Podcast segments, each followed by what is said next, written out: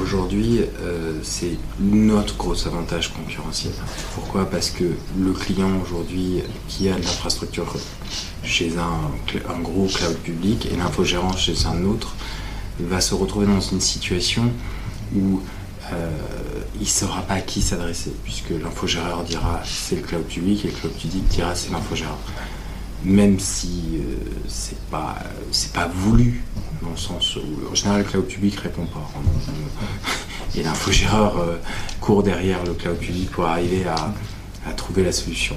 Donc nous ce qu'on propose c'est à la fois aux clients finaux mais aux infogéreurs aussi de leur donner un alors je vais faire un anglicisme, hein, vous m'excusez, un one-stop shopping, c'est-à-dire que euh, viennent chez nous, un one-stop shopping, pardon, ils viennent chez nous, ils prennent à la fois l'infrastructure, si c'est un client final qui veut nous confier l'ensemble, mhm. l'infrastructure et l'infogérance, et il n'a qu'une tête, et on ne peut pas se cacher derrière une opposition entre deux prestataires.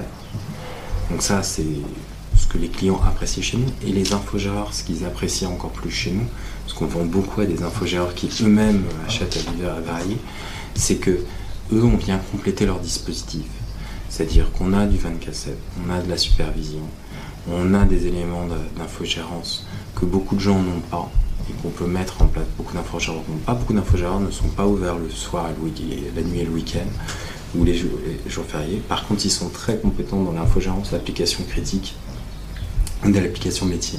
Et nous, on va venir compléter le dispositif, on va venir les aider sur ce dispositif-là, tout en apportant une garantie où quand l'infogéreur va se retrouver dans un défaut, ou, s'il était dans un cloud, un grand cloud public, euh, même si notre cloud public est grand, hein, il est disponible sur 5, 6 euh, pays maintenant, 3, euh, continents, mais il ne va pas avoir une réponse. Chez nous, il aura une réponse il aura une réponse, il aura un rapport d'incident et il pourra communiquer auprès de son client et valoriser son geste et positionner sa responsabilité dans la relation.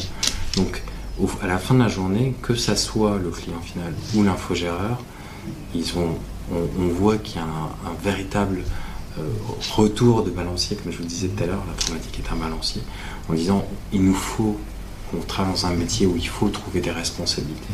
On ne peut pas rester sans retour, on ne peut pas rester il se passe quelque chose, on peut comprendre. Quelles vont être les solutions qu'on va mettre en place? Et on ne peut pas euh, créer de la sécurité, j'étais chez un client, créer de la sécurité en achetant encore plus en plus de ressources, dans plus en plus de cloud pour compenser un problème de sécurité aujourd'hui ou de disponibilité. L'idée c'est de corriger les problèmes, optimiser les infrastructures, simplifier les infrastructures pour qu'elles soient les plus pérennes possibles. Aujourd'hui, euh, je vous donne un exemple, il y a un nouveau métier qui s'appelle FinOps. C'est-à-dire que vous avez des gens qui sont là pour calculer combien vous coûte le cloud public, parce que le cloud public coûte très cher. Ça n'a plus de sens. La promesse du cloud public, c'était de vous faire gagner de l'argent, économiser de l'argent. Aujourd'hui, vous avez des gens qui sont là pour vous assurer que derrière, vous n'allez pas en perdre. Il y a un problème. C'est-à-dire qu'on a, on a, on a la promesse n'a pas suivi les faits.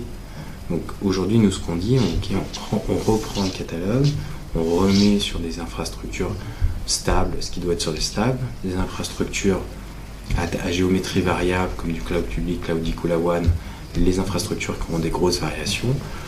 On associe les contrats, on associe les infogérances, on met les bons niveaux de service en face et on met le support en face pour qu'on réponde.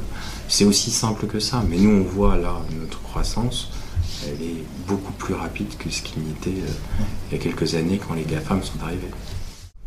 Mais il faut, on dit pas, c'est ce que vous parliez avec le Edge, nous on est pour.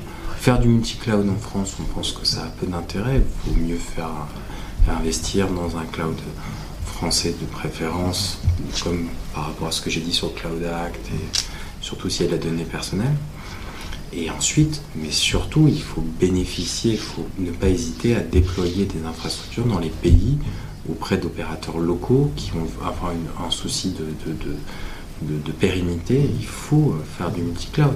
Mais le multi-cloud, si, il doit y avoir une réalité économique derrière. Si vous, êtes, si vous vendez en France et au Brésil, c'est clair qu'il vous, faut un, vous faut un opérateur local au Brésil, un opérateur local en France et avoir une interconnexion. Mais si vous vendez qu'en France, le multicloud aujourd'hui n'a pas d'intérêt. Celui qui veut construire, il va se complexifier la vie et créer quelque chose qui va devenir ingérable. Il va devoir mettre un FinOps, il va devoir mettre une, gouvernance, supplémentaire pour gérer tout ça.